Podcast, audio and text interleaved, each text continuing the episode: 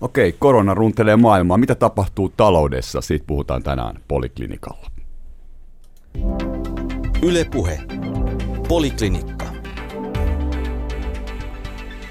Ja tervetuloa keskustelemaan Tuuli Koivuot, Nordeassa pääekonomisti, Etlas Daaki Kangasharju, sitä johdat, toimitusjohtaja ja tota noin, niin Reijo Heiskanen, oot OPssa pääekonomisti. Moikka. Moi moi. Moi. Tässä ollaan nyt keskiviikkoaamuna tehdään tätä lähetystä ja tota, me kuultiin eilen, Jaakikin oli A-studios mukana. Mm.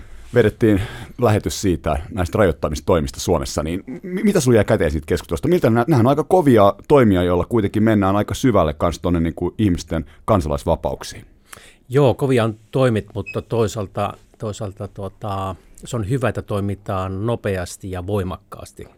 Ja sillä tavalla todennäköisesti ne päästään myös purkamaan vähän aikaisemmin. Et se oli minusta ehkä kaikkein konkreettisin ja toivoa herättävin se keskustelu, kun mietittiin tämä epidemian kestoa. Niinpä. Ja, ja nyt on arvio, että näillä toimilla nyt sitten mallien mukaan tämä kestää 160 päivää, ja se laskennallisesti on alkanut tämä epidemia maaliskuun alussa – ja sitten jos tämä on matemaattista ja symmetristä, niin puoliväli olisi tietenkin 80 päivässä, jolloin elettäisiin toukokuun loppupuolta. Eli toukokuun loppupuolella rupeisi pääseen teholta sen verran jengi pois, että uskallettaisiin rajoituksia vähän löysentää. Silloin tietenkin tulisi ehkä teholle vähän taas lisääkin porukkaa, mutta tämä pahin olisi ohi ja sitten tuota, ravintolat voisi aueta ja sitten me päästäisiin kesäksi terdelle. No nimenomaan, että kesä ei ole välttämättä peruttu, niin. ainakaan eilisen niin, perusteella. Niin, se oli, se oli hienoa. Niin, no se, se oli kyllä hienoa. Tota, miten Tuuli ja Reijo, miten näette tämän tilanteen tällä hetkellä niin kuin talousvinkkelistä? Ehkä laajemminkin. Mm-hmm. Meidän toi näkemys pohjimmiltaan perustuu aika lailla tuossa tuon Akin kuvailemaan sken, skenaario, mitä tulee ikään kuin tällainen perusnäkymä siitä, että miten tässä mennään – mennään alaspäin ja missä vaiheessa sitten voi asiat alkaa mennä pikkuhiljaa normaalimpaan suuntaan. Eli ollaan kuunneltu sitten terveydenhoitoalan ammattilaisia siinä, että miten tämä asia, asia etenisi, vaikka tietysti ihmisillä on kovasti halua ja taipumusta itsekin heittäytyä miettimään näitä, mutta kyllä on pyritty kuuntelemaan asiantuntijoita tässä ja miettimään näitä. Tosin näissäkin on aika paljon vaihtelua, että toki on asiantuntijoita, jotka näkevät asian eri tavalla ja sen takia myöskin erilaisia skenaarioita on paljon työstetty sen suhteen, että miltä tämä tilanne saattaa näyttää.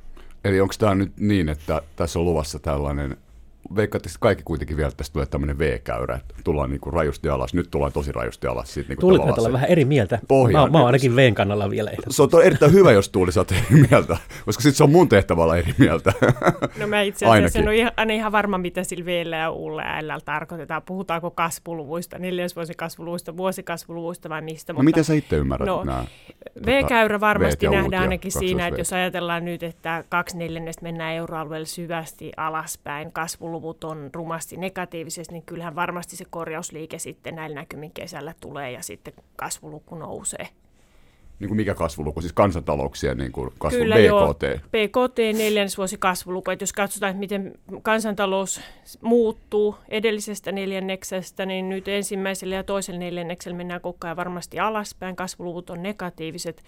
Mutta odottaisin, että sitten kesän korvalla, jos nämä Aki ja Reijon äsken hahmottelevat skenaariot toteutuu siitä viruksesta, niin sitten kasvu piristyisi. Ei vuositasolla tietenkään mennä viime kesän tasolle, mutta verrattuna näihin kevään tosi synkkiin lukuihin, niin kyllä kesällä pitäisi näkyä jo korjausliikettä. Tämä, tämä kirjain problematiikka on aika omanlaissa. Ehkä rahoitusmarkkinoiden näkökulmasta voi ajatella, että tässä puhutaan uusta, koska tämä perspektiivi on vähän erilainen kuin niin. kenties täällä pidemmän aikavälin tar- tarkkailijoilla. Joten, miksi, miksi uu? No jos ajattelee rahoitusmarkkinoita, niin silloin, silloin nähdään, että jos on V, niin se tulee jo hyvin nopeasti, että juhannuksena ollaan jo ihan normikuvioissa. Rahoitusmarkkinoilla puhutaan tunneista ja BKT mitataan vuosi neljänneksi. Näin on. Et silloin Näin kun on. tässä kuitenkin menee aika pitkään, jos tietysti mietitään työttömyyslukujen sulattelemista ja muita, niin siinähän menee kuitenkin seuraavakin vuosi joka, joka tapauksessa ja niin edespäin. Että ei tämä sillä tavalla ihme parantuminen ole, että mennään alas ja sitten tullaan äkkiä y- ylös. Ja siinä mielessä sitten ehkä suosisin sitä uuta kuvaamaan, jos näitä kirjaimia pitää valita. Mutta tämä on ehkä vähän makuasia, ja itse oikeastaan välttelen näiden kirjaimien käyttöä, koska ne ei nyt sillä tavalla suoranaisesti äh, täysin sovi näihin tilanteisiin. Niin. Joo, ja esimerkiksi Kiinan osaltahan ensin kun se tauti iski, niin ajateltiin, että jopa sellainen skenaario on mahdollinen, jossa Kiina sitten ottaa takaisin sitä alkuvuonna menetettyä tuotantoa. Niin oli, Te- mutta nyt se on ehkä unohdettu. Niin, tehtaat tekee sitten kolme vuoroa, jos aikaisemmin tehtiin kahta ja muuta vastaavaa. Mutta nyt tämä maailmantalouden yleinen heikkous tulee aiheuttamaan sen, että kyllä se Kiinankin toipuminen on paljon hitaampaa. Ja, ja samalla siellä myös kuluttajat on paljon varovaisempia, kun uskallettiin ajatella, että kyllä tämä näyttää jättävän aika pitkäksi aikaa jäljen ihmiseen ja se säästämisen alttius kasvaa. Ei haluta mennä heti, kun kaupat aukeaa, niin sinne kauppoihin tuhlaamaan. Varmaan pelätään osittain myös sitä virusta. Kyllä mä luulen, että me joudutaan jälleen kerran turvautumaan näihin kreikkalaisiin aakkosiin, kun aletaan katsoa näitä ke- kehitystä, että okay. tämä ei sillä tavalla niin su- suoranaisesti mene. mä kanssa just aloin miettiä, että kun oli kysymys... Tämä on gammamuotoinen. Tämä, kun otetaan huomioon, että tässä mennään alaspäin ja sitten jonkinlainen tervehtyminen tulee ja sitten meille tulee varmaankin jotain jälkitauteja tästä taloudellisesti tai, tai mu- muuten, että on jonkinlainen kaksoisuu sitten kenties. Tämä on tietysti mikään nauruasia tietenkin, niin, mitä menee, mutta siis toisaalta niin, kuin, niin että, että tässä tulee kaikenlaista sahamista ylös ja alas. Nämä meidän perusakkoiset ei enää riitä. Joo, ei, ei tämä varmastikaan ole sellainen ikään kuin sen tyyppinen sokki täysin, että nyt tapahtuu jotain täysin kummallista ja sitten mennään takaisin ja aletaan okay. elää kuin normaalisti, että kyllä tässä jonkinlaista jälkihoitoa ilman muuta tulee. Sen tässä Kiinan näissä toipuvissa luvuissa on, on myöskin tota, huolestuttavaa, että vaikka teräksen kulutus on palannut normaaliksi, ihan niin kuin viime vuoden tasolle, niin ne menee varastoihin, että se terä. Sitten sitä ei, se ei mene kaupaksi.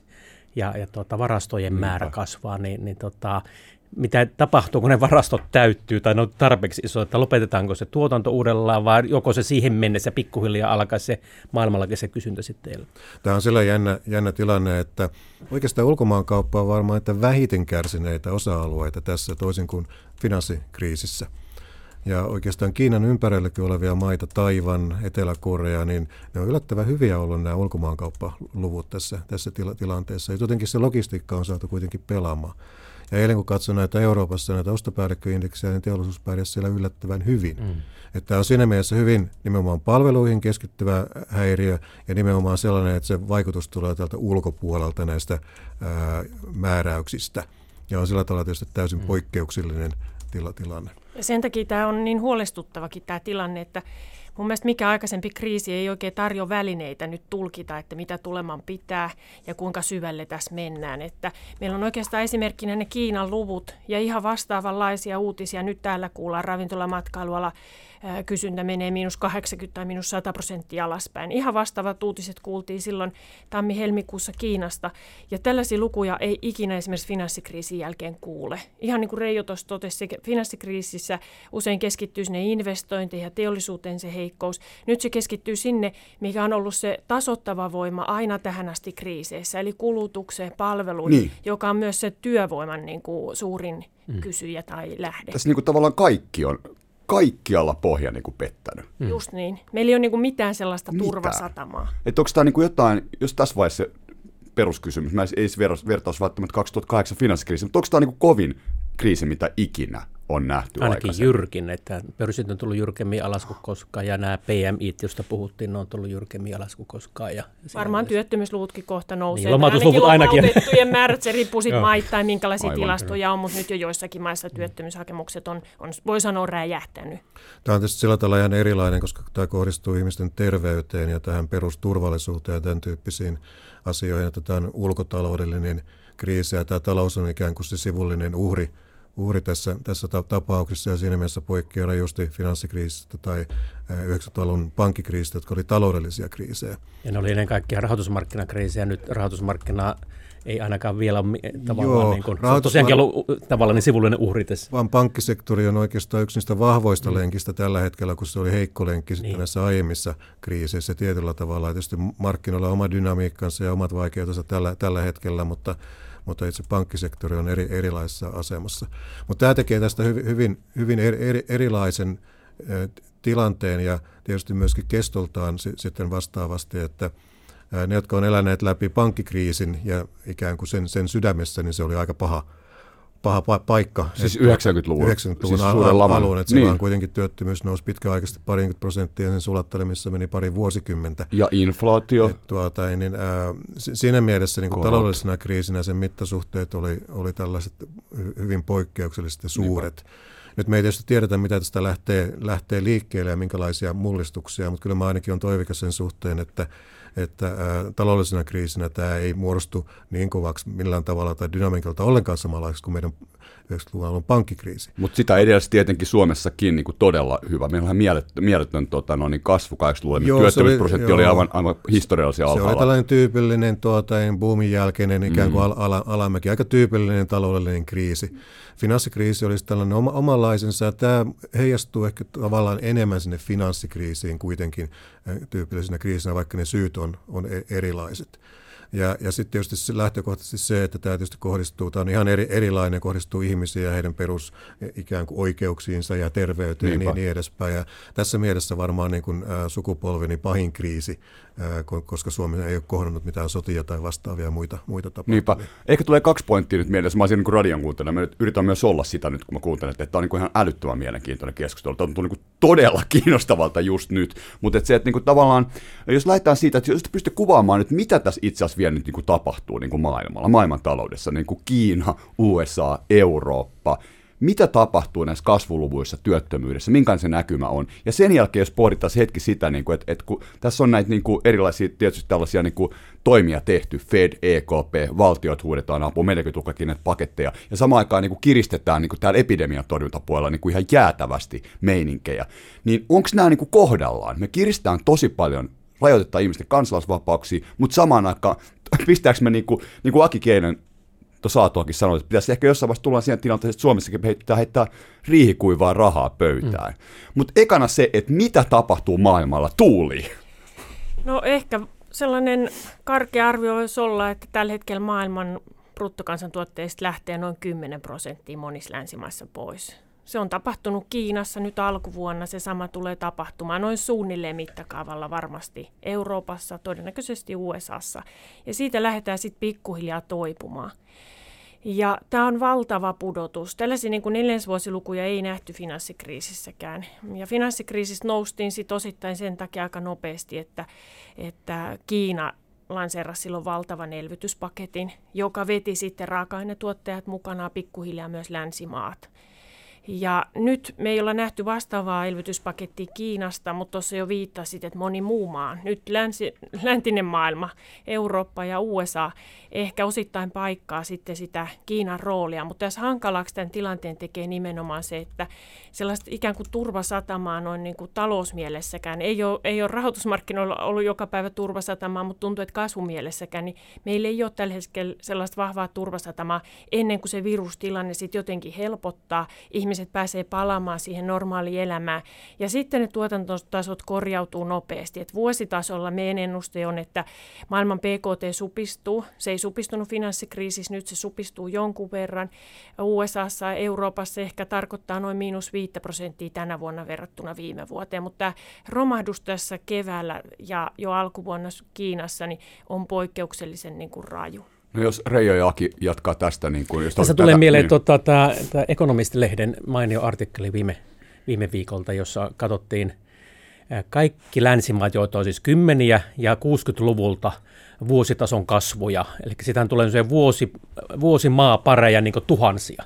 No. Ja niistä on vaan, oliko se nyt vain 13 kertaa on ollut vuositason kasvu miinuksella enemmän kuin 5 prosenttia niin näissä ma- maissa. Ja Suomen, Suomen tota, finanssikriisi, silloin oltiin miinus kahdeksan, se on kuullut tähän muutaman promilleen näistä vuosimaapareissa. Se, se kertoo ehkä, että, että jos me nyt, jos tuo, niin kuin tuo Tuulin arvio on varmaan oikein, että nyt mennään tällä vuosineljänkymmentä miinus 10, se lähdetään nousuun, niin se voi olla näitä miinus 5 prosentin talouskasvuvuosia niin tosi monessa maassa juuri tänä vuonna. Et sikäli tämä on niin hyvin poikkeuksellinen siinäkin mielessä lähi, lähitaloushistoriasta.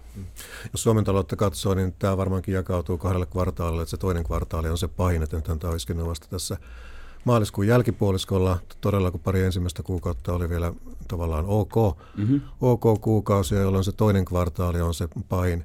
Tuntuu valitsevan tällainen aika selkeä konsensus tästä noin 10 prosentin mittaluokasta ja se perustuu näihin talousindikaattoreihin, mitä me tässä yhteydessä ollaan ollaan sa- saatu. Mutta voiko se olla diipimpi vielä?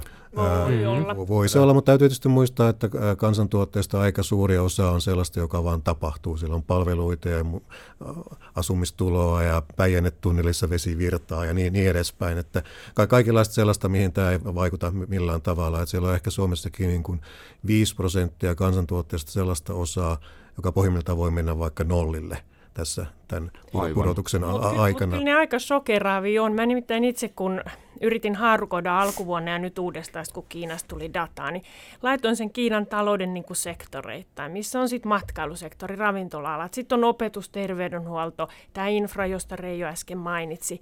Ja sitten kun sinne laittaa isoillekin palvelusektorialoille miinus 80 prosenttia joillekin viikoille, niin sieltä vaan kerta kaikkiaan tulee aivan käsittämättömät miinusluvut, joita ekonomisti ei meinaa ensin ymmärtää eikä hyväksyä, koska esimerkiksi Kiinan tapauksessa, niin eihän sellaista ole nähty 40 vuoteen. Että nämä luvut on, ne on niin kuin shokki meille ekonomisteillekin. Että niin kuin Aki tuossa kuvasi, niin tää- nämä on todella poikkeuksellisia. Mutta tuleeko se- me näkemään Euroopassa vielä kovempia lukuja? Kun eikö näytä siltä, että Kiinassa ollaan just nyt saatu tota hommaa tavallaan jo vähän niin kuin haltuun? No kyllä se pudotus voi olla niin kuin kuukausitasolla. Tässä on just niin kuin Reijo sanoi, tässä on tekniikkaa, niin kuin vuosi, eh, neljännesvuosi muutokset ja muut, joihin ei kannata mennä, mutta kyllä mä luulen, että hurjimpina kuukausina niin se tuotannon taso voi esimerkiksi Italiassa olla paljon matalampi kuin se oli Kiinassa, johtuen siitä, että jos me katsotaan esimerkiksi kuinka suuri osa väestöstä on sairastunut tai diagnosoitu, että on, koronaviruksen kantaja, niin ne osuudethan on moninkertaiset Italiassa verrattuna Kiinaan. Ehkä en ole nyt pari päivää katsonut, varmaan jo kymmenkertaiset. Eli se hitti sinne niin kuin Italia varmasti niin kuin, äm, psykologiaan tai luottamukseen. Luulisin, että se on vielä kovempi kuin mitä se on ollut Kiinassa. Niin koska kyllähän Lombardia isompi osuus Italian BKTstä kuin Wuhan oli Kiinan, tai on. Kiinan. BKTstä, niin Kyllä. siinä mielessä tuota, se Italian Kyllä. lasku voi olla hyvinkin Tietysti paljon isompi Italiassa myöskin, jos ajattelee sitä talouden rakennetta, niin semmoista turismi on suurempi osa kan- kansantuotteesta, luokkaa vi- 5 prosenttia, joten si- siinä mielessä niin, ää, kun se pysähtyy, niin sitten mennään alas Mm.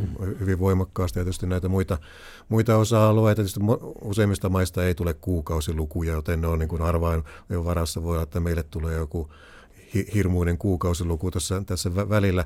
Mutta kyllähän toista kvartaalista, jos nämä poikkeustoimet jatkuvat sinne pitkään, pitkään, niin kyllä siitä tulee aika hu- hurjaa ja voi olla tietysti, että se on paljon huonompi kuin mitä tässä kuvitellaan. Mutta se, ei se, ikään kuin se pudotuksen syvyys ei ole se katastrofi eikä edes se lomautushuippujen suuruus, vaan se, miten kauan se kestää. juuri näin. Koska sitten jos se alkaa kestää pitempään, loivempana aikaa, niin sitten meillä alkaa tulla näitä kerrannaisvaikutuksia ja työllisyyteen ja tulonmuodostukseen. Ja sitten me aletaan niin kuin ohjautua sellaiselle uralle taloudessa, joka, joka, jossa mennään niin kuin pidempiaikaisiin ongelmiin. Kuinka? Kun tuossa oli esimerkiksi yksi ekonomisti, Saksassa oliko ekonomisti, niin kommentoi, että Saksan talous kestää tätä meininkiä kolme kuukautta. Niin mikä te arvioit, kuinka pitkään niin kuin Eurooppa tai Suomi kestää tätä, tätä tuota tilannetta, missä me nyt ollaan? No aika tyypillisesti ihan tietysti, jos ajatellaan, että kun pitää varautua, niin sitten sanotaan, että kolmen kuukauden tulot pitäisi sillä olla. Tai jos ajatellaan yritysten kassaa tai jotain mm. tai muita vastaavia tekijöitä, niin on aika luonnollista aj- ajatella, että muutama kuukausi ikään kuin pärjäillään, mutta sen jälkeen al- alkaa tulla tenkkapoo. Kyllä on Joskin nyt, nyt tästä päästään tähän el- elvytyspuoleen, että nyt sitten kuitenkin näitä, näitä luottoja ja maksuaikaa annetaan hirveällä vauhdilla, että se tietenkin vähän muuttaa tätä peliä. Että Niin, eli tota, jos te katsotte tosiaan, niin kun, kun tässä on kiristetty paljon niin kun täällä epidemian suitsemiseksi, niin kuin Euroopassakin tosi paljon, varmaan ollaan menossa koko ajan, länsinaapurissa Ruotsissakin ehkä ollaan kiristämässä, ja, tota, niin kuin, ja te katsotte saman aikaan, että mitä on tapahtunut. Me ollaan vielä niin kuin maailmassa, mutta tullaan myös niin kuin vähän Eurooppaan nyt, että Fedillä, Fed on pistänyt tota, no, niin tosi paljon fyrkkaa markkinoille, EKP ehkä myös, mitä mieltä olette siitä. Sitten on Jenkeissä tämä elvytyspaketti, joka nyt ei ole vielä kongressista hyväksynyt vielä, mutta kun se tulee varmaan tässä niinku aika lähipäivinä, niin pörssit on niinku sen takia nyt noussut vissiin aika hyvin tässä mm. kanssa niinku eilen ja tänäänkin näyttäisi olevan nousussa Helsingissä ainakin. Niin tota, mutta sitten on tämä niinku, tää vielä tämä niinku valtioiden rooli ja kaikki se, mitä näitä niinku firmoja elvytetään, niin miten te näette tämän elvytyskuvion? No Kyllä tosi paljon on tehty, mutta jos ei tässä nyt jossain niin kuin parin kuukauden sisään aleta nähdä valoa tunnelin päässä tässä virustilanteessa, niin vähän lohduttomaksi se kuva jää. Mutta se, mistä aloitettiin, että kesän alussa olisi jo parempi meininki päällä ja, ja ihmiset palautuisi sinne normaaliin elämään, pääsis kauppoihin, partureihin, ravintoloihin kuluttamaan sitä rahaa ja, ja pitämään sitä taloutta pystyssä, niin kyllä mä luulen, että esimerkiksi Suomen resurssit riittää tämän muutaman kuukauden yli. Mutta selvähän on, että tästä koituu valtiolle valtava lasku. Mä en itse osaa sitä oikein edes arvioida. Tosi vähän ennen tätä keskustelua Akin kanssa mietittiin, että kun tästä tulee iso esimerkiksi lomautettavien shokki Suomeen, monissa muissa maissa työttömien shokki verrattuna finanssikriisiin, niin kyllähän se lasku paisuu niin kuin valtavaksi. Mutta tällä hetkellä toisaalta keskuspankithan sitä velkaa pystyy ostamaan. Meillä ei vielä ole ainakaan mistään inflaatiosta mitään merkkejä, pikemminkin deflaatiopelot edelleen voimissaan ja voimistuu vaan, että kyllähän tässä niin kuin keskuspankit jälleen kerran niin on niin kuin kullanarvoisia tosi, tosi ison asian vartioina. Mutta onko tässä niin kuin toimittunut riittävä? Onko niin kuin rahaa niin kuin, sitten niin kuin takauksien tai ihan niin kuin kaikkien niin kuin verojen siirtämisten ja työeläkemaksujen ja kaiken? Niin onko sitä pystytty tarpeeksi pöytään? Kun mietitään kuitenkin edelleen vielä toistan kysymyksen, kun tämä epidemia suitstaa kovilla keinoilla, mutta samaan aikaan, jos ei nyt tehdä taloudessa riittävästi, niin se voi johtaa myös niin kuin jonkin pysyvimpiinkin rakenteellisiin niin kuin mm. muutoksiin. Tässä on hyvin vaikea sillä tavalla tietysti to- toimia, jos ajatellaan tällaista elvytystä tai rahaa jakamista kansalle, josta ei oikein voi käyttää, niin ei se silloin oikein toimi. Et siinä, siinä mielessä tilanne on hankala ja totta kai täytyy sitten yrityksiä auttaa tämän tilanteen yli ja niin edespäin. Mutta miksi va- Fed sitten raka, ja, jakaa ehkä rahaa niin kuin kansalaisille, joku pari tuhatta no, dollaria? USA on hyvin erilainen sosiaaliturva, että siellä ylipäätään, että ihmiset saa ruokaa niin. ja vuokrat maksettua, niin täytyy jakaakin osalle rahaa. Että ne tuhat lapsuutta ei lähde kaikille ollenkaan saman suurusina, eikä edes koko väestölle, että siellä on näitä tulorajoja. Meillä on tämä oma automatiikka, jonka kautta tämä homma toimii. Tietysti Fedin toimet nimenomaan liittyy tähän rahamarkkinoiden toiminnan mahdollistamiseen, koska kyllä rahoitusmarkkinoilla tällä hetkellä on myös se tilanne tietynlainen, että markkinat ovat rikki tai jumi, jumissa. Ja myös siellä täytyy sen tilanteen alkaa ikään kuin muutaman kuukauden aikaan toimia. Et nythän keskuspankit ovat tietysti niin kuin aloittaneet erittäin suuria toimia, mutta ne oikeastaan vain toimivat siellä vähäriskisellä alueella – mitä toi tarkoittaa? Se tarkoittaa sitä, että jos katsoo vaikka viimeaikaista markkinakehitystä, niin tämä EKP iso paketti sai myös valtionlainojen korot uudestaan laskuun, kun tilanne välillä oli se, että jopa Saksan korot nousivat, koska tuota, niitä piti myydä, että sijoittajat saivat käteistä. Nyt tilanne on rauhoittanut ja nämä tuota, ikään kuin turvasatoumasijoitusten tuota, niin, ää, korot ovat, ovat laskeneet tässä, mutta samaan aikaan ikään kuin riskillisten yrityslainojen spreadit ovat edelleenkin lisääntyneet, mm-hmm. eikä se markkinatilanne sillä tavalla ole, ole kohentunut. Mitä se tarkoittaa, että näiden riski, nämä yrityslainojen riskit on kasvanut? Ää, no, s- sitä ei liitä tällä hetkellä ikään kuin halua sijoittaa sinne riskiin, että sen täytyy mennä ikään kuin epäsuorasti, että se, että mitä keskuspankit tekevät, niin se kohdistuu tänne vähän riskisempään päähän, ja jos se raha ei kanavoidu sieltä tänne ikään kuin riskillisempään päähän, niin sitten tämä tuota, niin nämä riskillisempien kohteiden tuota, niin korot nousevat ja sijoituskohteiden hinnat laskevat, ja tuota, niin markkinat kuitenkin ovat jollakin tavalla rikki edelleenkin. No onko tässä no, riskinä tämmöinen eurokriisi, että tuota, tämä no, heijastuu mä, sitten mä vielä siellä usko, mutta kyllähän, kyllähän keskuspankit ostaa jo yrityslainojakin, että tuota, ainakin siellä vähän riskisemmästä päästä, mutta, mutta nythän se, jos me aloitettiin tai äsken puhuttiin siitä, kuinka pörssit tulee nopeammin alas kuin koskaan ja kuinka ää, tämä reaalitalous tulee nopeammin alas kuin koskaan, niin kyllä keskuspankitkin on toiminut nopeammin kuin koskaan. Ää, että tuota, kyllä niitä päätöksiä on tehty varsinkin Euroopassa niin paljon nopeammin kuin finanssikriisissä, kun ei oikein vielä no ei ole oikein mandaattiakaan. Ja, ja samalla tavalla Fedi on nyt sitten kaikki hanat aukassu, että niin paljon saatte rahaa ja ostetaan niin paljon kuin tarvii, että, että tuota, keskuspankit toimii hurjan voimakkaasti.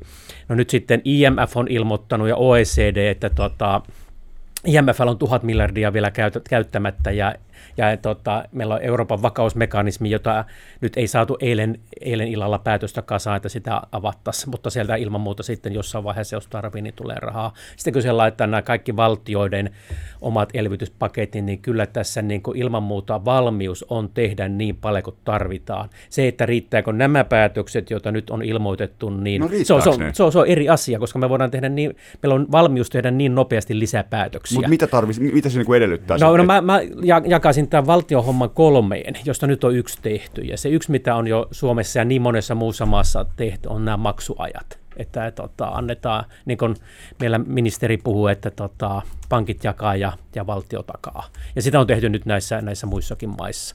No sitten muut maat on jo heränneet sitten siihen toiseen vaiheeseen, jota, jota Suomen paketissa on toistaiseksi ihan niin kuin ihan murusia, ja se on näitä erilaisia firmojen pääomituksia tai lainojen anteeksiantoa tai sitten verotuksen selvempää alentamista, ei pelkästään maksuaikoja, vaan verotusten poistamista määräajaksi. Eli kun nyt tulee, kun annetaan massiivisesti maksuaikaa, niin silloinhan maksuaika tarkoittaa, että joskus täytyy se raha kuitenkin takaisin maksaa. Ja sitten kun virus on ohi, niin, niin miten sä sitten työllistät ja investoit, jos sun pitääkin maksaa sitä kriisiaikaista velkaa Niin, pois. Eli siihen tarvitaan väkisellä joko suoraa cashia tai sitten jonkinlaista tämmöistä No niin, velkahelpotus. kun mä muistan, että sä tuule, tuuletit viime perjantaina, mutta nyt sä et enää ehkä tuuletakaan niin paljon. Mä, mä tuuletin sille ensimmäisen vaiheen politiikalle. Niin. Niin. Se oli meitä siinä mielessä tota, hellyn jopa sanomaan, että meitä on siunattu viisailla johtajilla. Ja, Niin sanoit. Tuli kyynel silmään, se oli, se oli upeasti mutta se oli se hetki, se oli hieno niin, hetki. se, jo, se kyllä. on, mä olen edelleen sama, täysin samaa mieltä, mutta nyt, nyt ei, ei voi jäädä niin kuin yhden kehun, Tulee makaamaan. niin, niin, yhden kehun varaan tulee makaamaan, että nyt pitää niin kuin jatkaa. Ja se on tämä, tämä selvä velkahelpotus toinen kuvio tavalla tai toisella. Ja, ja tässähän se on se ongelma, että kun Piru on niin yksityiskohdissa, jotkohan ne menee, joskus ne menee ihan reisille nämä, nämä velkahelpotukset, joskus ne toimii hirveän hyvin ja valtio saa omansa takaisin sitten kriisin jälkeen. Mutta sitten on tämä kolmas juttu vielä, josta näyttää emeritus tota, professorimme tota, Ää, tota, Sixten Korkman kovasti korosti Hesarin vieraskylässä tätä, tätä kolmatta vaihetta, eli sitä, että, että sitten tarvitaan myös sitä perinteistä elvytystä, että saadaan, saadaan sen jälkeen, kun virus on ohi, niin talous nopeasti käyntiin, niin tarvittaisiin infrainvestointeja ja muita tällaista. Ja tämä on näistä, näistä kolmesta mun mielestä se, joka, jota eniten ehkä pitää nyt, se on, vielä epävarmin, sanoisinko näin, koska koska tuota, on vielä mahdollista sitten, että nyt kun se virus menee pois ja kansa lähtee kodissa tavalla, tavalla takaisin kadulle, niin on mahdollista, että se kysyntä palaakin melko hyvin tekee reboundin tässä, että niin ei tarvitakaan siinä tapauksessa kovasti sitä kysynnän uudelleen käynnistämistä. Ja silloin se voi olla, että tässä jää tämä perinteisen elvytyksen jalka nyt vähän vähemmälle kuin nämä kaksi ensimmäistä. Mutta se jää nähtäväksi. Tässä on tällainen ristiriita, kun puhutaan kaikkien aikojen pahimmasta kriisistä kenties ja sitten toisaalta näistä julkisen talouden luvuista, että jos ajatellaan finanssikriisissäkin, niin mentiin val- valtion velka nousi useita kymmeniä prosenttiyksikköä siitä, mistä lähdettiin liikkeelle, puhumattakaan pankkikriisistä 90-luvun a- alussa. Joten ei nämä toimet, mitä sillä finanssipolitiikan puolella tähän mennessä ollaan tehty tai mitä ne luvut ovat, niin ei ne lähellekään vastaa sitä, mihin tässä tullaan menemään. Juuri näin. Et tuota, Noniin, kyllä tässä yes. puhutaan niin kuin ihan eri, mm. eri luokasta niissä luvuissa, missä mennään. Tällä rahoitusmarkkinoilla ollaan tehty paljon ja se, siellä va- varmaan voi olla, että saadaan homma näilläkin luvuilla toimimaan, kun ikään kuin jonkinlaista luottamusta palaa markkinoille. Ja niin kuin Aki tuossa sanoi, niin tilanne todellakin on erilainen kuin finanssikriisissä, että koska ollaan tehty paljon ja valmiutta on paljon tehty. Jos näin ei olisi tehty, niin me olisi nähty sekin, että nämä kotitalouksille tutut Euribor-korot olisi pompannut ihan ko- eri korkeuksiin. Mutta nythän pankit saa kuitenkin keskuspankkirahoitusta ja sillä tavalla tilanne ja likviditeetti on turvattu si- siellä ma- markkinoilla. Joten tällä tavalla niin kuin eristetty tämä vaikutus tältä rahoitusmarkkinoiden kautta ja sillä, sillä tavalla niin kuin ollaan paljon paremmassa tilanteessa. Joo, siis Reijo Heiskanen, Tuuli Koivu ja Aki Kangasharju Poliklinikalle. Mä oon Sakari Sirkkanen. Tota, mä kertaan se, mitä Aki sanoi. Korjaamusta menee väärin, että, niin että, että Suomen niitä maksuaikoja, niitä on, ne tuli silloin perjantai-paketissa, nämä valtion takaukset, ja siellä oli tietysti muitakin asioita. Mutta se, mitä niin kuin ehkä tulisi eteen, niin on näitä tota, firmojen pääomitusta, lainojen anteeksi antamista ja verotuksen poistamista, tämmöisiä mm. niin kuin, nä, nä, näitä on vielä meillä niin kuin tosi vähän niin kuin murusia, mm. tai ju, juuri ollenkaan. Ja sitten on vielä tämä Korkmanin tulos siitä, että, niinku, että kun tämä kriisi joskus on ohi, niin tämmöistä perinteistä elvytystä tarvittaisiin tämän jälkeen. Niin jatketaan näillä. Yle Puhe. Poliklinikka. Et mitkä nämä luvut nyt on Suomessa? Siis mitä, mitä te veikkaatte, mitä täällä tapahtuu? Me puhuttiin just maailmantalouden, niin kuin, paljon, paljon niin kuin laskee BKT ja kasvulut, ja jos me niin kuin Suomi, niin kuin mitä täällä tapahtuu, niin kuin kasvu, työttömyys. Me, niin kuin lomautuksia on nyt niin kuin yli 20 henkeä työllistävissä firmoissa, niin joku 150 000, 157 158 000, mutta alle 20 henkeä työllistyviä firmoja on niin kuin ihan valtaosa. Miltei kaikki suomalaiset firmat on alle 20 No mä voisin henkisiä. kerrata nyt nämä, mitkä me, me ollaan julkistettu ihan tämmöisiä skenaariolaskelmia. Mä en tiedä, te ette ottaa nyt vielä ehtiä, mutta Mutta että meillähän tämä me tehtiin silloin, oliko se nyt viikko sitten tiistaina, aika menee jotenkin, menee jo sumuiseksi, että niin, saatiin ne kyllä. ensimmäiset luvut Kiinasta, me tarrattiin niihin, ja sen perusteella ajateltiin, että Suomessakin tämä toka kvartaali on miinus 10 luokkaa, ja sieltä sitten alkaa jonkunlainen rebound äh, tota, juhannussaunojen jälkeen. Ja me päästään siitä niin kuin miinus viiteen prosenttiin. Mutta me annettiin sitten Koltin ja edelleen ollaan niin sumussa, niin meillä oli sitten haarukka miinus yhdestä miinus seitsemään, että, että jos se reboundi ei tulekaan, niin se voi olla ihan hyvin miinus seitsemän, jolloin me ollaan finanssikriisin oloissa. No sitten meillä on vielä työllisyyslaskelmia niin paljon tehty, mutta alustavia tämmöisiä niin kuin ihan, ihan tämmöisiä niin kuin vapaan pudotuksen laskelmia, että mitä se julkisen talouden efekti voisi olla. Jos, jos BKT tippuu miinus 5 prosenttia tänä vuonna, niin julkinen talous ottaa velkaa 10 miljardia. Ilman, ilman, että sinne lasketaan vielä semmoista aktiivista elvytys päätöstä, että nyt niin sanotut automaattiset vakauttajat antaa toimia, antaa, että... Mitä ty- ne automaattiset No se on, että automaattisesti ilman eri päätöstä, kun työttömyys nousee, että loma, ihmiset menee loma, lomautuksen piiriin, niin silloin tuota, työttömyyskorvaukset lähtee pyörimään. Ja niitä niin kuin isosti on lisätty Ja niin, niin ne, on, ne tulee automaattisesti nyt todella isosti mm-hmm. tähän, että kyllä sieltä sitä velkaa, velkaa tulee ihan ilman muuta julkiselle sektorille. Mutta se, että miten tämmöisessä ajassa nyt me voitaisiin arvioida, että jos tehdään joku aktiivinen elvytyspäätös, esimerkiksi, että nyt sitten sitten loppukesästä aloitettaisiin joku infrainvestointi tai, tai tällaista näin, niin mikä on sen ää, niin sanottu kerroinvaikutus, että miten paljon BKT reagoi tämmöisessä tämmöisessä maailman ajassa, jota meillä koskaan ennen koettu, niin se on hirveän vaikea arvioida, mikä on sen BKT-vaikutus ja mikä on silloin meidän velka per BKT tämmöisen 10 miljardin niin alijäämän jälkeen, niin se, sitä me, me ei vielä pystytä oikein sanomaan. No mitä Reijo sanoi näihin lisätoimiin Suomessa? Mitä pitäisi tehdä? Oletko Akin kanssa samaa mieltä, että pitäisi laittaa niin kuin fyrkkaa pöytään niin riihikuivaa Me, me joudutaan siis niin laittamaan varmasti tätä, tätä rahaa ja, ja väistämättä. Pitäisikö että... laittaa nyt heti vai milloin? Kuinka pitkä odotellaan? No t- tässä vaiheessa olisi toki jo sitten mietittävä niitä toimia ikään kuin, ää, mitä on jo suunniteltu kenties pidemmälle ajalle, niin aikaistettava. Tässä se on aika hyvä resepti, että sinällään jos ajatellaan finanssipolitiikkaa ja tällaista ikään kuin sen elvytystä, niin ää, tyypillisesti ne viiveet on hyvin pitkiä. Eli kun vaikka finanssikriisissä alettiin etsiä niitä kohteita, niin jotka lähtisivät käyntiin, niin olikin hyvä elvytys sitten eurokriisin aikaan. Niin. Että se saattaa olla niin pitkä se vaikutus. Ei meillä aikaa ehkä tässä, siihen kyllä tässä, tässä katsoa, miten nopeasti tässä asiat tapahtuu. Niin. Nyt, nyt pitäisi sieltä hyllyltä ottaa niitä, jos halutaan, että ne olisivat sellaisia vaikuttavia toimenpiteitä tuossa vuoden, vuoden päästä ja ikään kuin laittaa sinne, sinne putkeen ja ikään kuin vähän niin kuin varmuuden vuoksi ää, sieltä varalta, että tätä, tarvitaan tätä lisäpotkua talouteen. Niitä olisi ihan siis hyvä. näitä investointeja. Investointeja ja muita vastaavia on varmasti erilaisia no. hankkeita ja tarpeita siellä, siellä olemassa, että ei kun vaan nyt putkeen sinne menemään, joita on suunniteltu kenties niin kuin parin kolmen vuoden tähtäimelle, niin laittaa nyt vuoden tähtäimelle. Että sinne vaan nyt haalimaan tuota, niin virkamiehet niitä, niitä toimia, joita voidaan sitten, sitten toteuttaa. Ja sitten sitten varaudutaan siihen näin, näin toimiin, mitä tulee sitten tämän alkuvaiheen jälkeen, että joudutaan sitten tukemaan yrityksiä, kenties kotitalouksiakin tässä, tässä vaiheessa. Et siihen on syytä varautua ja varmaan täytyy niin kuin kertoa ne summat, mitkä ensin tulee mieleen, niin vaikka kymmenellä tai jotain, tai muuta, että kuinka paljon siihen rahaa, niin. rahaa me, menee, että jos ajattelee näitä finanssikriisiä. Eli, eli minkä, sä kerrot, hei, minkä sä kerrot kymmenellä, Reijo? Minkä luvun sä kerrot kymmenellä? Kyllä mä luulen, että se puhutaan, puhutaan en, enemmän niin kuin kymmenestä miljardista kuin miljardista ja niin, niin edespäin.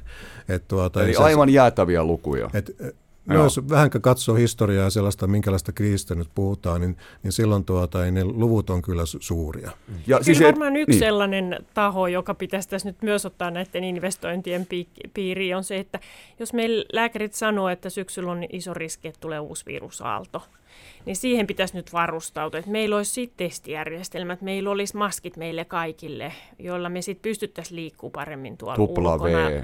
Vähintään. Ja, niin, ja suojattaisiin, lisättäisiin terveydenhuollon kapasiteettia, mm-hmm. että jos se toinen aalto tulee, niin se ei laittaisi meitä tällaiseen samanlaiseen säppiin enää uudestaan, niin kuin nyt keväällä, koska sittenhän se kestokyky okay. alkaa olla, sekä mm-hmm. varmaan henkisesti meillä kaikilla, mutta myös valtion taloudella kyllä aika nollassa. Mutta eihän tässä kuitenkaan, niin kuin Akin, jatkan nyt sun kanssa, että eihän tässä nyt voi niin kuin yritykset ja kotitaloudet odotella jonnekin niin kuin jonkin kesäkuun alkuun tai, tai jonnekin kesään tai jonnekin syksyyn. Et, et, Joo, eikö se hätä on päällä tässä ja nyt koko ajan, koko ajan mä saan sähköpostia koko ajan toimia, viestiä. Heti toimia, niin kuin, sanoin, että yritykset siis. Että, Joo, niin. juuri näin, että nämä palveluyritykset, kun siellä sitten jätetään laskut maksamatta ja, ja varsinkin isommat, isommat sanoo, että on nyt, aivan nyt on tässä on niin 120 karmea päivän maksuaika sitten Niin. tässä me, me, meillä ja, ja pikkuyrityksellä kuitenkin tota, omat laskut juoksee, niin kyllä tarvii sitä Mikä apua se tässä. ratkaisu ja, olisi? No siinäpä se, ja se, se mua, tota, nyt kun tota, en ole enää pankissa töissä, mutta nämä kaksi tota, kanssakeskustelijani ovat, niin, Niin. se mikä minua niin kuin, tavallaan pelottaa tässä tilanteessa on se, e, siis nämä käsiparien riittävyys, että tota, pankit on kuitenkin, ne on tota, koko ajan tässä miettineet näitä kustannuskuria tämän sääntelyn oloissa ja siellä on väkeä vähennetty, niin mistä me saadaan niin kun käsittelijät niille kaikille sadolle ja tuhansille ja lainahakemuksille, johon voidaan sitten hakea Finveresta se leima, että nyt takaus, takaukset tulee tähän. Mutta onko teillä, onko teillä tota, saanko- käsipareja ja, ja mä, käsittelyä? mä lisään tähän vielä kriittisen kysymyksen, että onko se oikeasti niin, että te haluatte lainata nyt? Kenelle te haluatte lainata tämmöisessä tilanteessa? Että kun Finvera nyt takaa 80 pinnaa, näistä 20 pinnan riski tulee teille, että onko tässä tämmöinen niin pudotuspelikin alkamassa, että te ette uskalla antaa kuitenkaan sitten kuin vain tietyille firmoille sitä lainaa, vaikka takauksetkin on aika kovia, No valtion tämä- takaukset. Kyllä totta kai tämä pankkisektori joutuu ajattelemaan tätä oman kestävyyden kannalta. Ja vaikka näitä vakavaraisuussääntöjä on jonkun verran helpotettu, niin eihän sellaista käänteen tekevää temppua ole tehty, että, että nämä pääomavaatimukset olisi pudotettu niin kuin huimasti alaspäin. Eli mitä tämä tarkoittaa Suomessa tämä käänteen tekevä temppu, mikä pitäisi ehkä tehdä sittenkö? No siis siellä on tiettyjä pääoman eriä, joita pankkien ei tarvi nyt pitää, ja se vähän maittaankin vaihtelee sitten, että mikä se taso oli, mitä puskureita sieltä voidaan niin kuin purkaa. Suomessakin niin joitain puskureita on, on osittain purettu. Sitten osittain valvojat on sanonut, että annetaan niin kuin aikaa täyttää näitä ehtoja tai, tai että valvonta on nyt vähän kevyempää ja valvonta-aikataulussa joustetaan, mutta riittääkö se sitten pankkisektorille noin niin kuin kokonaisuutena? Ja totta kai, jos tätä keskustelua haluaa viedä vähän tuonne euroalueen niin kuin eteläosia mm. ajatella, missä se kriisi tällä hetkellä on, niin kyllä mulla on ainakin ihan aito huoli siitä, että, että meillä on Pohjoismaissa hyvällä tolalla oleva pankkisektori, mutta entäpä sitten vaikka Italia, jossa on nyt valtava pudotus siinä taloudessa, niin kuin Aki sanoi, just siellä ydinosassa, siinä dynaamisessa osassa sitä Italian taloutta.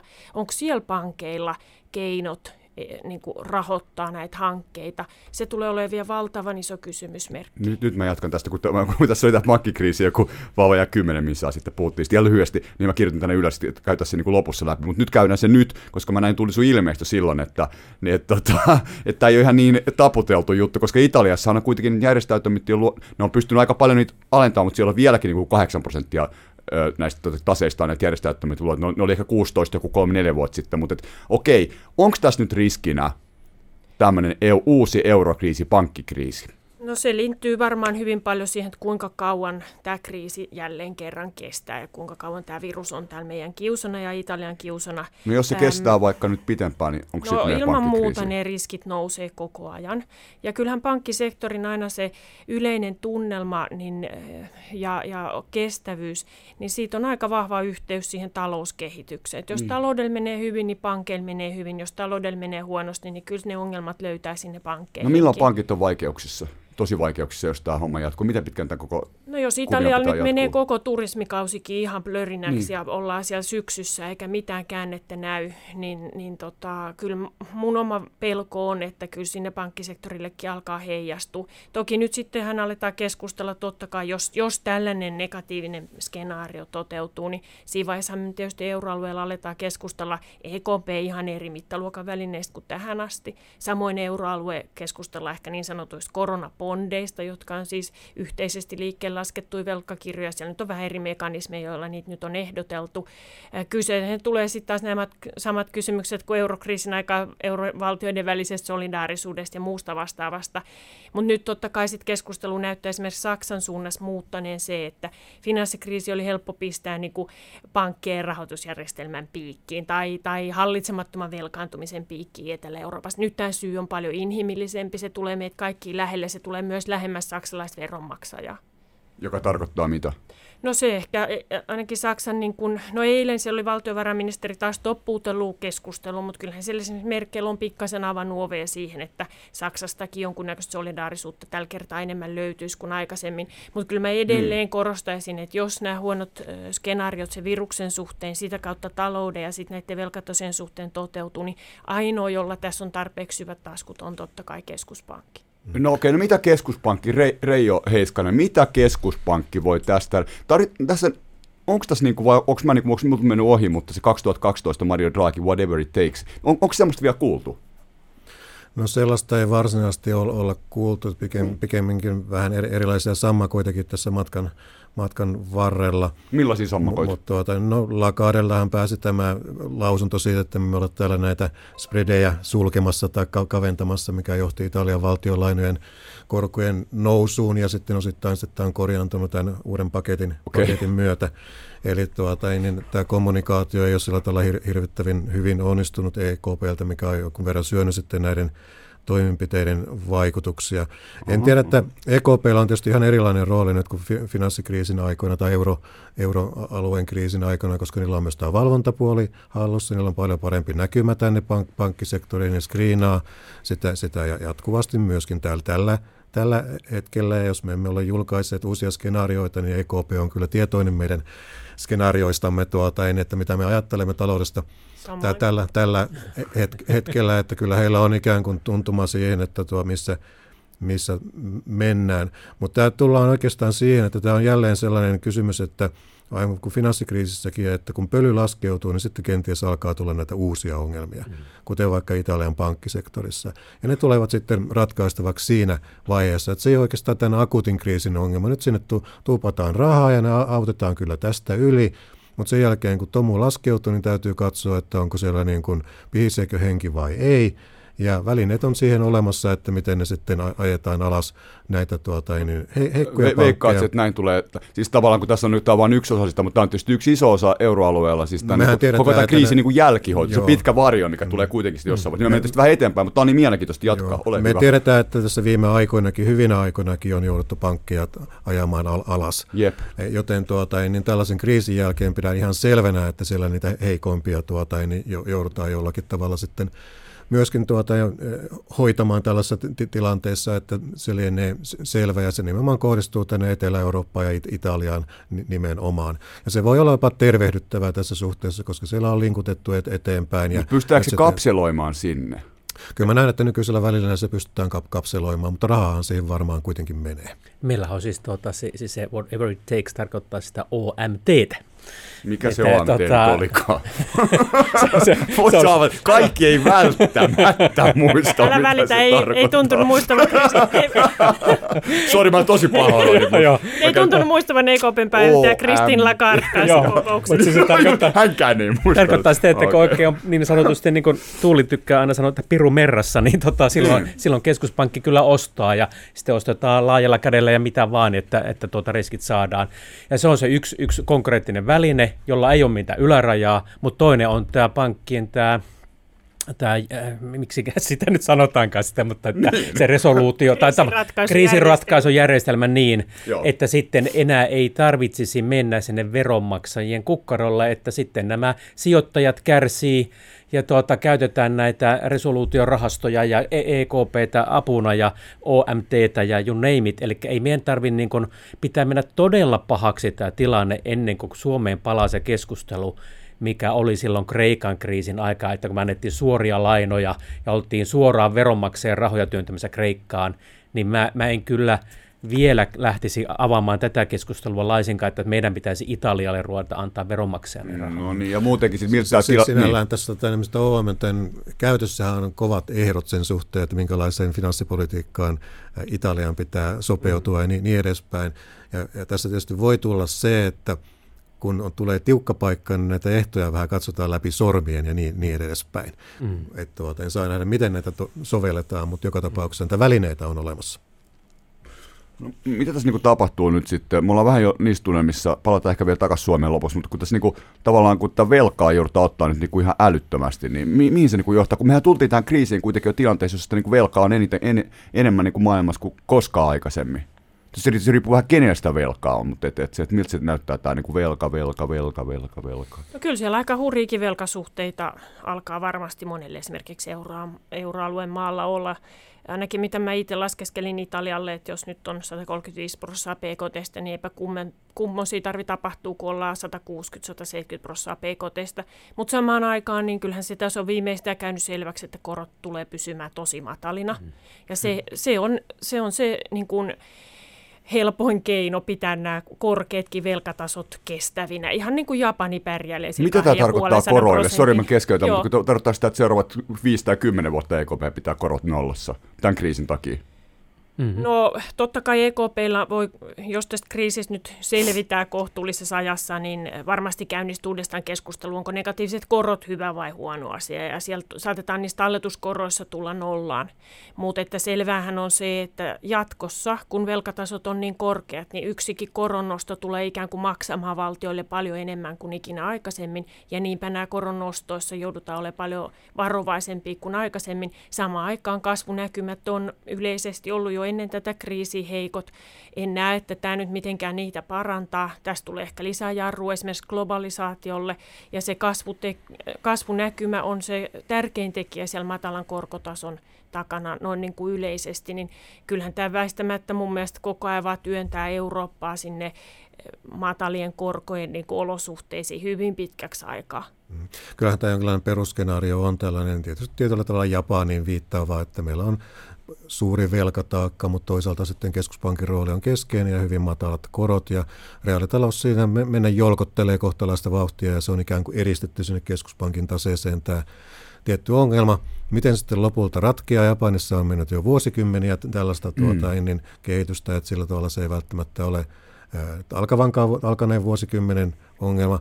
Mutta sitten EKPllä on kuitenkin inflaatiomandaatti aika selkeästi. Ja meillä on tietysti taloustieteitä hyvin merkittäviäkin, jotka näkee tämän tällaisena tarjontahäiriöinä vähän 70-luvun malliin, josta lähtisi inflaatiokehitys liikkeelle.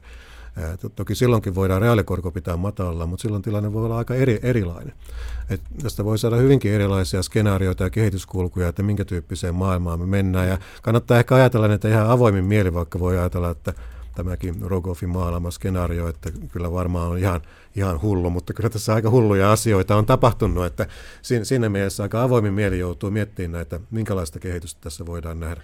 Voisi Suomelle ottaa tämmöisen niin kuin, tota, Suomi. skenaarion tästä. Että... O, ota hei, mä sanon tähän väliin, että, yes. että sä oot siis Saki Kangasharju ja Tuuli Koivu ja Reijo Heiskanen, Poliklinika ja Massakari Sirkkanen. Niin, tota... Yle Puhe.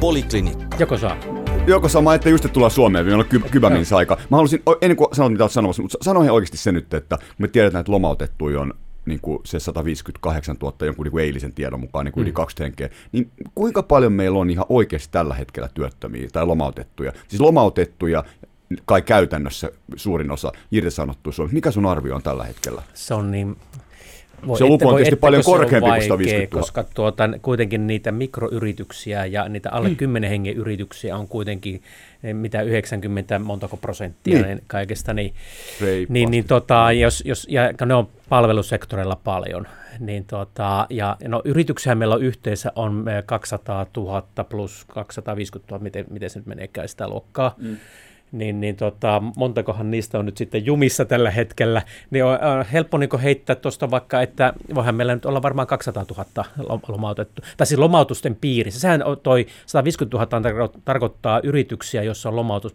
niin kuin YT menossa. Se ei tarkoita, että ne kaikki lomautetaan. Aivan. Ja se on niin kuin ehkä puolet sitten niistä, ainakin normaaliaikana sitten Just lomautetaan, näin. että ei me tiedä. Me ollaan aivan niin kuin sum, sumussa Joo. tässäkin. Nyt me ei välttämättä tarvitse kovin pitkään arvata, koska Temmihan alkaa päivittää julkaisemaan sitä dataa, joten okay. me saadaan sieltä, sieltä ikään kuin no niin. sitä ajankohtaista tietoa siitä, että kuinka paljon sitten ikään kuin työttömyksi rekisteröityy näitä, näitä ihmisiä näistä lomautuksista ja YT-ilmoituksista. Sitten meillä on erikseen tilastokeskuksen data, jossa sitten ää, lomautettu ei välttämättä ole ollenkaan työtön, tuota, vaan luetaan työlliseksi, että mikäli lomautus on määräaikainen alle kolme kuukautta, niin kyseessä on työllinen henkilö. Joten jos nämä lomautukset ovat määräaikaisia ja täyttää nämä kriteerit, niin ne eivät näy sillä millään missään. tavalla. Niin, aivan. Joten siinä mielessä niin nämä tilastot voivat olla aika erilaisiakin sen suhteen, että miten tässä mennään. Ja vasta sitten kun tilanne pitkittyy, niin esimerkiksi tilastokeskuksen luvuissa alkaa selkeämmin näkyä se, että ihmisiä on tullut työttömiksi. Okei. Okay. Mutta Akilla oli jotain sanottavaa, sä voit ihan jatkaa sitä, mutta nyt muistan, kun meillä on nyt enää vajaa kymmenen missä yritetään nyt kuitenkin niinku ratkaista teidän ongelmaa, että mitä Suomessa pitää tehdä, että tämä, tämä homma niinku menee nyt mahdollisimman niinku No mehän ratkaistiin se jo, me tarvitaan sen maksuaikojen lisäksi Niin, no se me tarvitaan, velkojen jär, uudelleen järjestelyllä sitten pohdintaa sitä perinteistä Mutta nämä on niinku yrityksinä, mutta en- entäs niinku tavallinen suomalainen kansalainen keskimäärin? Mi- miten tässä niinku tilanteessa pitää nyt toimia? Mitä pitää ajatella? Mitä... No siinähän meillä on paljon ne niin sanotut automaattiset vakauttaa nyt toimii ja, ja tota, se, että me, ihmiset kun lomautetaan, Kela, Kela, Kela. niin ja sitten Kela. nämä tämä työttömyyskassat ja mistä niitä Niin, maksetaan kyllä. ja valtio tulee Joo. apu sitten ja maksaa näitä, näitä lomautusrahoja ja se mikä on niin hyvä on, että myöskin nämä yrittäjät nyt pääsee sitten sinne, sinne tota, työttömyysturvan Ja freelancerit. Ja... Ja niin kauan kuin Kyllä. valtio saa rahaa, niin meidän sosiaaliturvajärjestelmä toimii. Ja tässä ei tavallaan niin mieti, tarvitse tehdä eri päätöksiä sitten tavallaan niin tavallisen kansan kannalta sen jälkeen, kun meillä huolehditaan ensin, että terveydenhuoltojärjestelmä itsessään toimii. Onko se varmaa, että valtio saa rahaa niin kuin No kyllä se EKP sen pitää huolen, niin kyllä se ilman muuta saa. Okei, se on selvä. Joo, joo, Joo. siinä, siinä Joo. mitään. Okei. Mutta se, mä- se mun pointti oli vaan vähän niin kuin pidemmällä aikavälillä, että mitä voisi tapahtua Suomessa. Hyvä. Niin siinähän tässä voi käydä hyvinkin. Kato, että kun, tota, No niin. nyt kun, nää, kun mä vähän kehasin tuota politiikkaa tuossa, niin mä nyt kerron, kerron nyt sit se, sen to, brutaalin totuuden, että kun ne on ollut niin saamattomia, että Suomessa ei niitä uudistuksia ole tehty niin kuin mihin aikaan, niin, niin tota, se on tarkoittanut, että me olemme hurjan pitkän eh, nousukauden jälkeenkin vielä jo valmiiksi alijäämäisiä, eli me olemme velkaantuneita. Nyt tulee tämä shokki tilanteessa, jossa siis meillä ei ole puskureita. Ja me puskureet, okei, no sitten me ruvetaan miettimään, no mistä me sitä rahaa saadaan musta kuin vel, lisää velkaa ottamalla, niin mietitään, heti mennään eläke, eläke tota, rahastojen kimppuun ja niin sanottuihin emupuskureihin. Ja emupuskureistakin joku vuosi sitten sanotte, että eihän niitä edes ole, että ne on tällä järjestelmässä. Mä jostain luin eilen, että 7 miljardia on Ja nyt se on keksitty se summa, että Niin. ehkä niitä onkin sitä jossain. Niin. Mutta tavallaan se mun pointti on tässä vaan se, että jospa se, ne poliitikon nyt viisastu sen verran, että ne tekisi niitä uudistuksia niin, että kun seuraava ris, riski niin kuin pamahtaa, niin olisi puskureita. Ettei oltaisi tässä tilanteessa, että ei ole puskureita ja, ja silti pitää, kaikki menee niin kuin velan mi- mi- mitä, pu- mitä puskureita? No sitä, että meidän pitää saada tämä alijäämä, tämä velka nyt sitten talouskasvun niin vauhtiin, että me saadaan tätä velkaa purettua niin, että kun se seuraava kriisi tulee, niin sitten olisi vähän ylijäämää. Miten jos- se talouskasvu saadaan tämmöisessä tilanteessa? Miten voidaan nyt tehdä, että saataisiin jatkaa jonain tätä- päivänä? No, no Aki- esimerkiksi, sillä tavalla, että, ne työli, että me ei saada ää, luovuttaa niistä päätösperäisistä uusista työpaikoista. Ne on ne työmarkkinauudistukset esimerkiksi tehtävä nyt. Ja niin, ne, tota, ne on vielä tärkeämpiä kuin ennen. Mutta joo, Akin- Akin kanssa tuosta ihan samaa mieltä. Mutta sitten jos ajattelee nimenomaan sitä, että tällaista myönteistä skenaarioa, niin tässähän voi tulla vahva kysyntä vaikutus sen jälkeen, Niin, kun tää loppuu. i- ikään kuin tämä pandemia on ohi, ainakin ri- riittävästi, että ja sen jälkeen tulee kaikki tämä elvytys. Ja ne, jotka ovat ajatelleet jatkuvasti, että tässä on tällainen alikysyntätilanne, tällainen sekulaari stagnaatiotilanne. Nyt me saadaankin vahva kysyntäshokki tähän ja talous nousee ikään kuin sellaiselle raiteelle, että se pääsee parempaan kasvuun. Jos haluaa olla optimisti, niin voi ajatella, että tässä on tällainen mahdollisuus. Mitä tämä tarkoittaisi vielä ihan käytännössä? Tämä on tosi mielenkiintoista. Että kyllä me kaikki voi, nyt- kaikki reissut on peruttu ja kaikki ja jäätävä niin reissaamis shock, niin kuin tulee ja kaikkea muuta kulutusbuumi, mutta mit, mitä se niin kuin tarkoittaa, miten, miten niin kuin nyt voisi, jos olisit vaikka yrittäjä, niin miten se voisi niin kuin tässä tilanteessa toimia? Nyt on siis hyvä, hyvä idea ehkä innovoida jotain uusia, uusia hyviä konsepteja.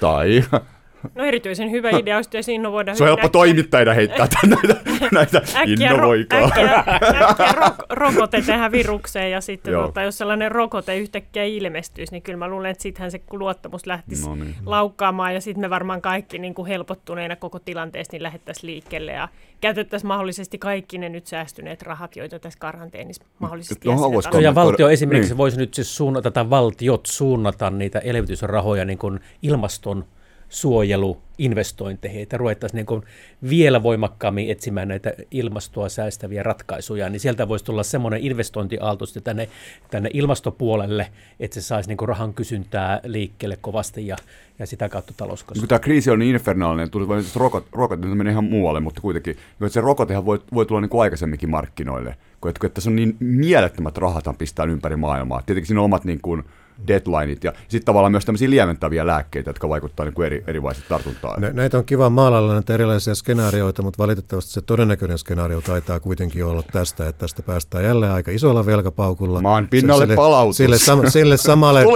raiteelle, että missä ollaan oltu, että kasvu on aika verkkaista, inflaatio on hidasta ja, ja velat on padottu sinne keskuspankin taseisiin ja, mm-hmm. ja tässä jo mennä jolkutellaan eteenpäin. Tämä on kuitenkin se mm-hmm. todennäköisin maailma. Sitten voidaan miettiä niitä huonoja ja hyviä skenaarioita siinä eri puolilla. Niitä, tällä, tällä niitataan Eurooppa Japanin tiellä.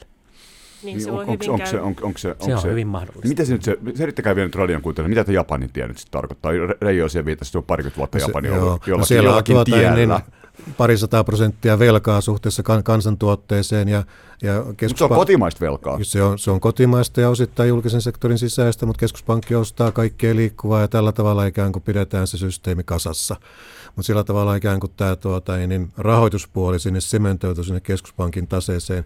Muuten talous jatkaa sinällään ihan kohtalaista kasvua verrattuna muihin maihin ja työttömyys on matala ja asiat on niin kuin padottu sinne, mutta ongelmaa ei ole ratkaistu. Joo, ei niin. se Lapan, Japanin tie mikään maailman loppu ole.